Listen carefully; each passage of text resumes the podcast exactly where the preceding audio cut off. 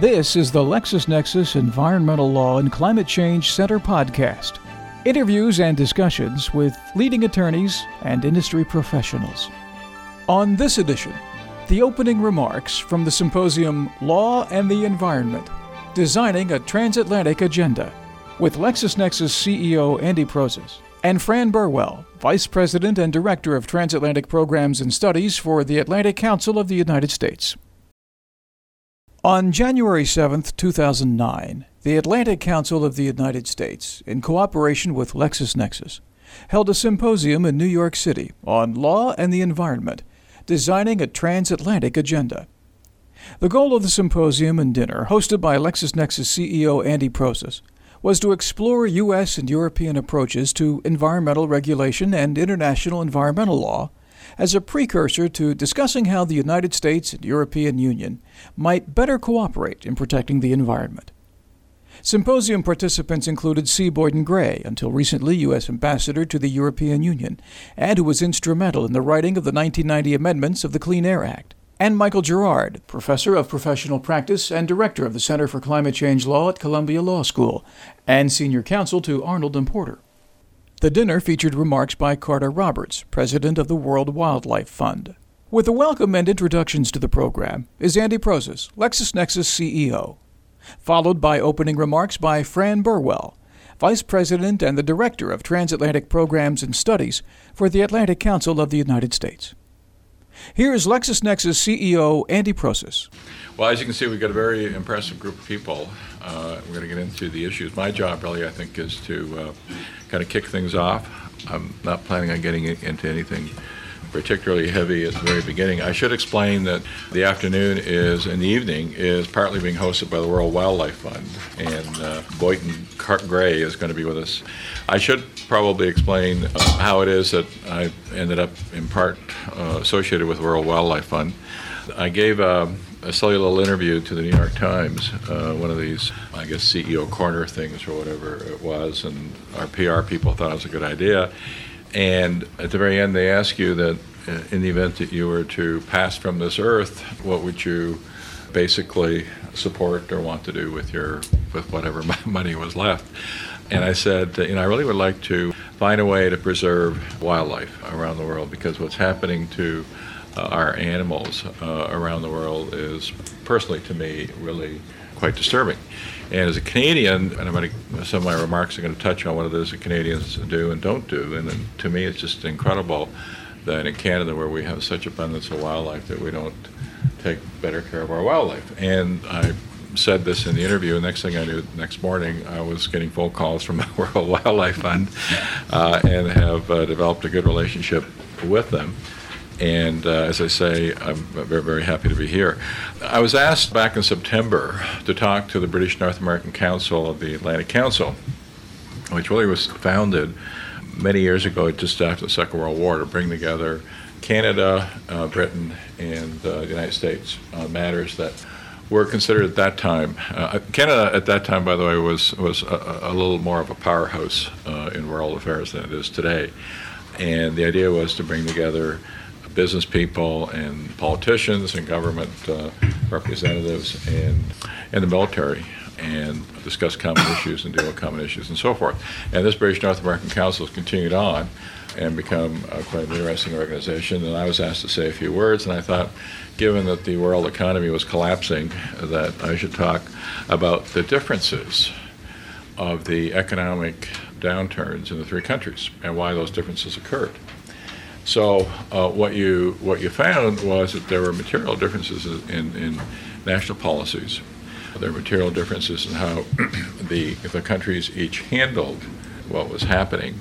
But more than anything else, I think the the uh, the uh, on one hand, there were differences, but at the same time, there was an interdependency, as we all know, uh, in the economic world among among countries, uh, and clearly there was a lack of international law that governed what occurred. I mean, there was barely.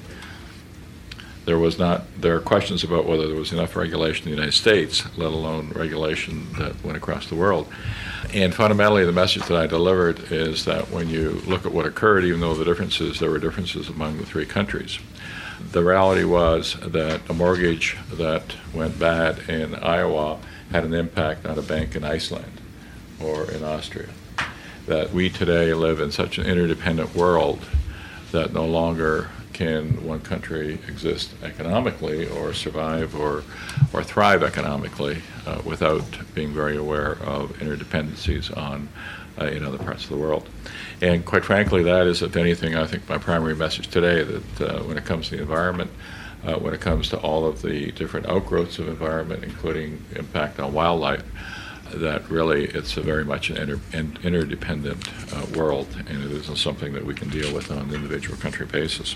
The reason that we're co-sponsoring is, as I said before, somewhat personal.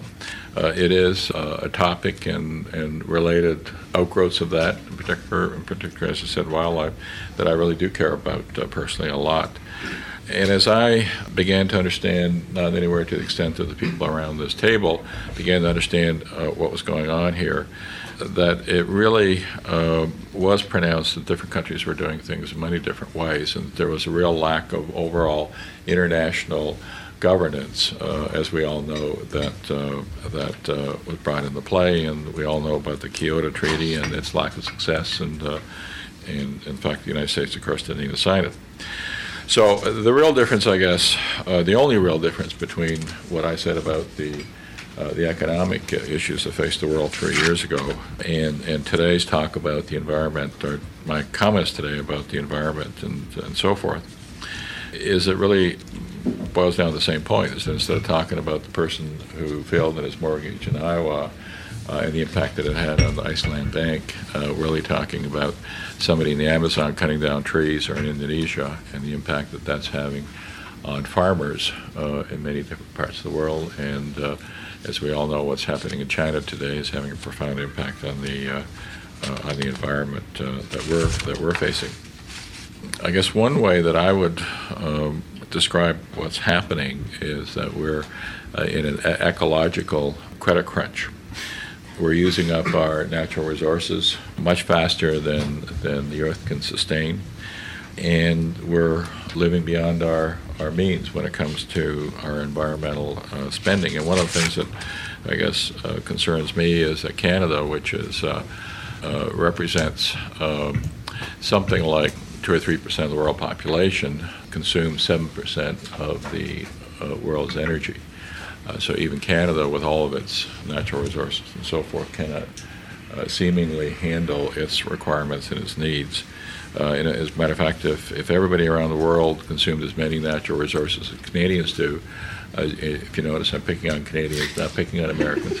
Um, that uh, that we would we would need three Earths. Pardon? You'll get there. Yeah. Everybody does, don't they? Uh, anyway, you're exactly my point. Is that the problems extend far beyond, uh, uh, of course, uh, Canada. Um, Canada is probably a small player in the overall problem, as I think we all know. Um, the greenhouses, greenhouse gases are accumulating at a very, uh, very rapid rate and much faster even than the rate that's projected by the Intergovernmental Panel on Climate Change, which I'm not personally familiar with, but I gather has some cachet uh, on these matters. or not? Well, maybe it doesn't. I was told it did, but uh, nevertheless, if, if, their point is valid. uh, anyway, uh, the, the, statistic that was uh, thrown out by these folks, and, and so uh, is that in this century we're looking at a 2.4 degree uh, increase in the average mean temperature around the world.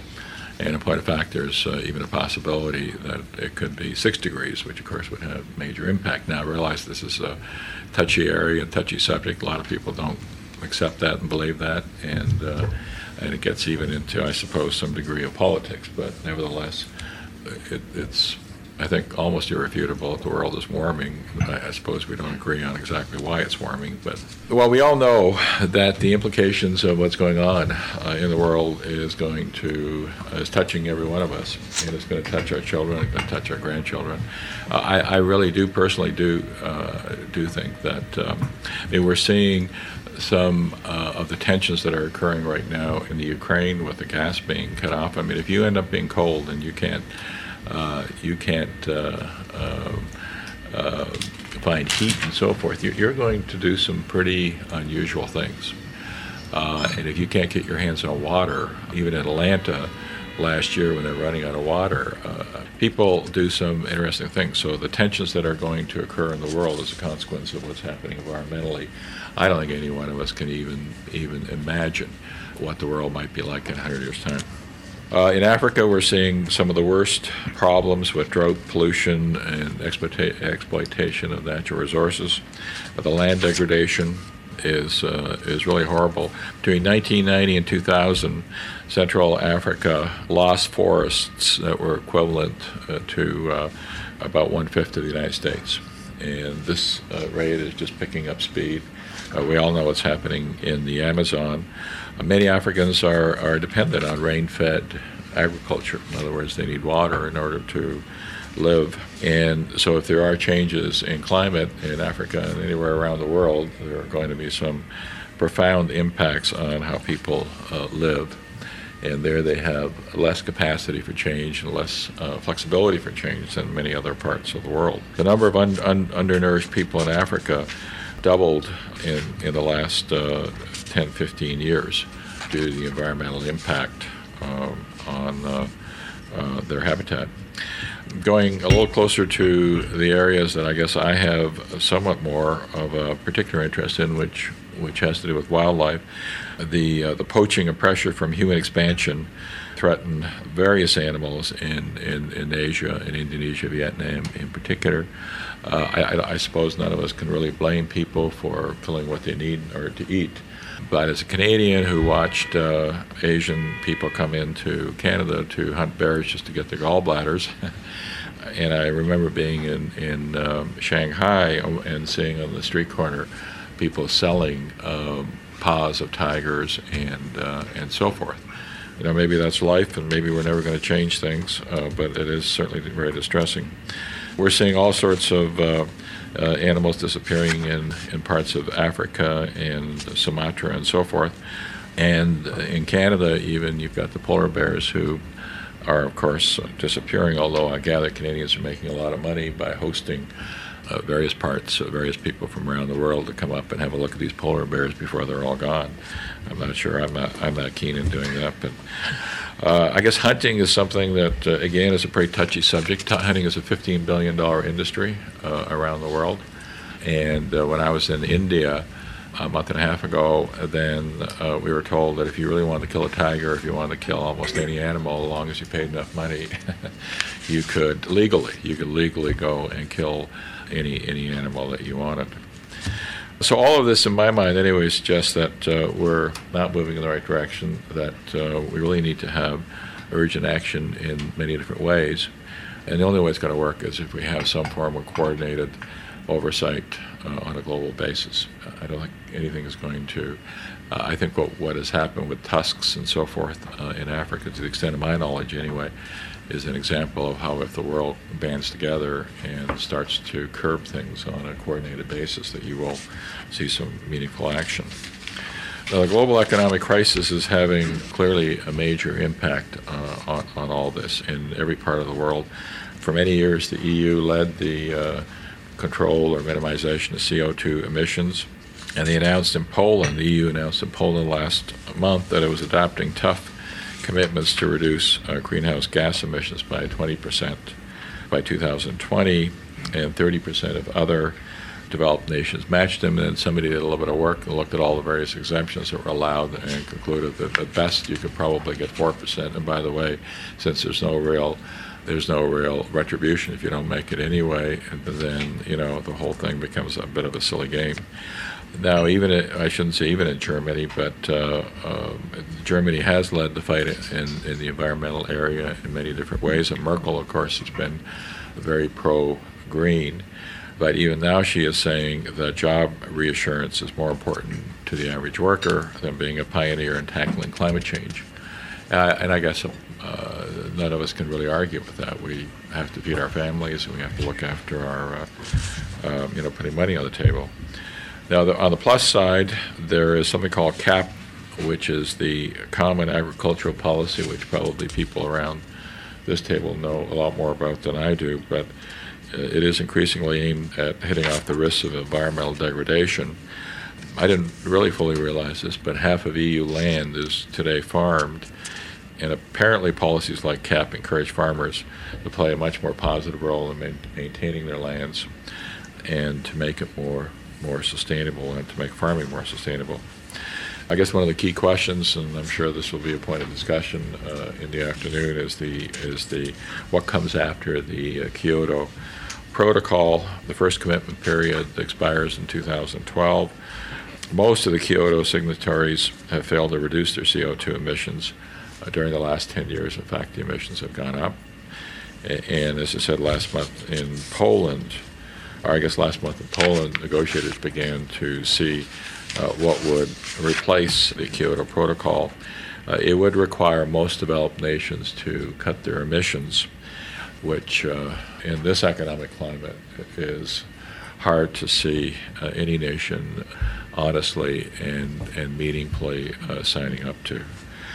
Now, we've got a new president, Barack Obama. He is very committed to the uh, environment. He's apparently putting that fairly high up on the agenda. Certainly, it's one of the reasons I, I personally gravitated to, uh, to, to him. And so he's pledged to invest 150 billion over the next 10 years and catalyze private efforts to uh, build a clean energy future, whatever that might entail put 1 million plug in hybrid cars uh, on the road by 2015, ensure that 10% of U.S. electricity comes from renewable sources by 2012 and 25% from renewable sources by 2025, implement an economy, an, an economy wide cap and trade program to reduce greenhouse gas emissions by 80% by 2050 now, all of this is very impressive. I did ask about the nuclear program, which he's indicated that he's supporting. Uh, in my mind, anyway, that's a key element of us getting anywhere close to having um, having a better uh, environment. So we'll see how well he does. His heart seems to be in the right place, and uh, and at least we'll presumably get off on the right foot by saying a lot of good things. We'll have to see whether or not any of it uh, actually materializes, especially in this economic situation. When I did speak at the British North American uh, Council uh, back in September, I did quote from Hans Corell, who's the former Undersecretary General for Legal Affairs and, and the Legal Counsel for the United Nations. And Hans said that where there is a void, and he was referring to the the void when it came to uh, overall global oversight of financial markets, uh, that that void will will be filled in one way or another. Uh, in other words, people will take advantage where there is a void, and we certainly uh, have today a void. Unless something comes out of the uh, renewal of the Kyoto Protocol, we've got a clear void when it comes to the environment.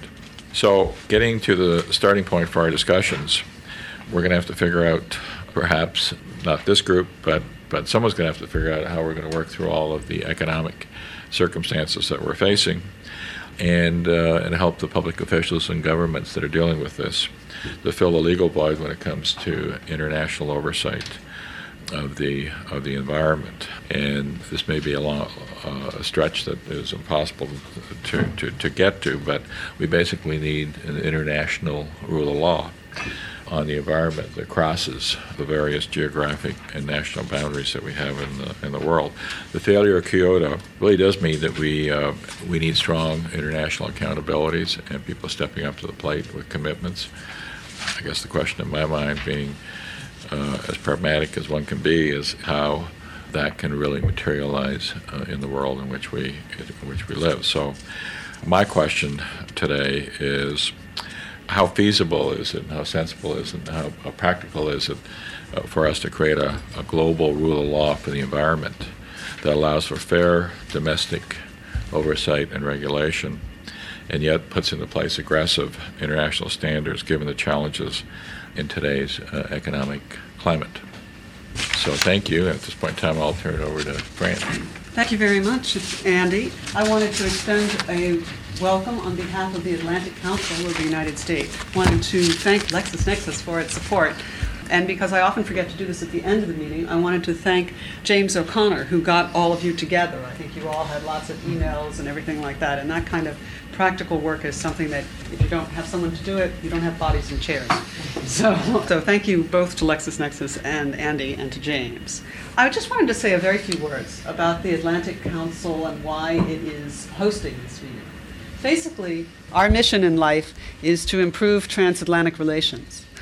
And we have looked for places in the transatlantic relationship where there is, shall we say, difficulties, uh, and tried to find ways where we can move the relationship forward. We've done this across a whole bunch of different areas. The last few years have been challenging, I won't deny that.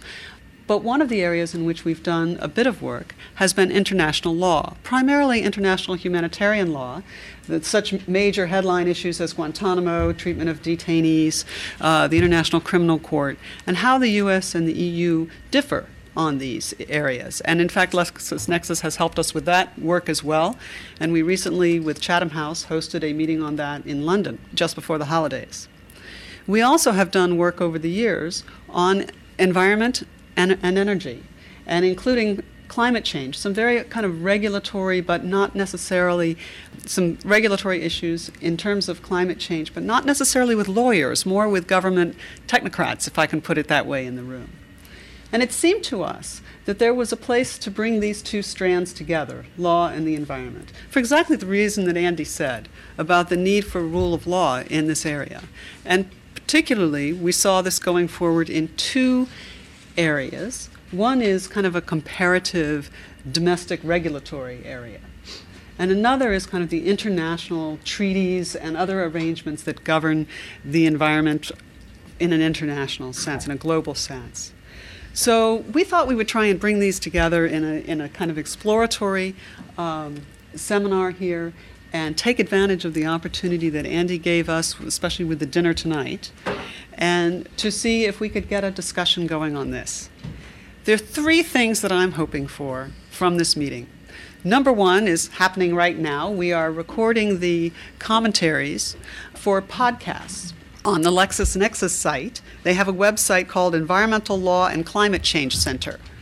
And the remarks will be on the on the website, not the discussions. We're going to keep the discussions kind of Chatham House rules because we think it's it's easier for people to talk.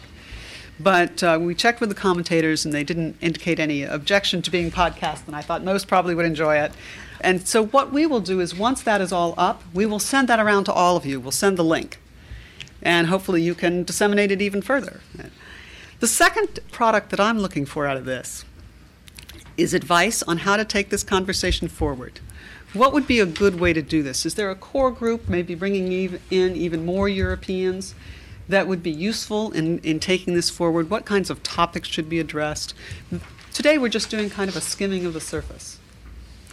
And the last product that we would hope for is exactly as Andy said, there is an opportunity now because of the change in administrations. And with that change in administration, we would like to see whether there are some initiatives that might be taken on either side of the Atlantic or together, some specific things that would make some progress in this area. As a Washington based group, we're always thinking about what we can recommend to the government. And so, if anyone has thoughts on those, as you make your remarks in the discussions, I hope that you might peg some things, and uh, those might be worth further investigation, even if in a very raw form right now. You've been listening to the welcome and opening remarks to the Symposium Law and the Environment Designing a Transatlantic Agenda, presented January 7, 2009, by the Atlantic Council of the United States in cooperation with LexisNexis. This is the LexisNexis Environmental Law and Climate Change podcast. Copyright 2009 by LexisNexis, a division of Reed Elsevier Incorporated. LexisNexis, Total Practice Solutions.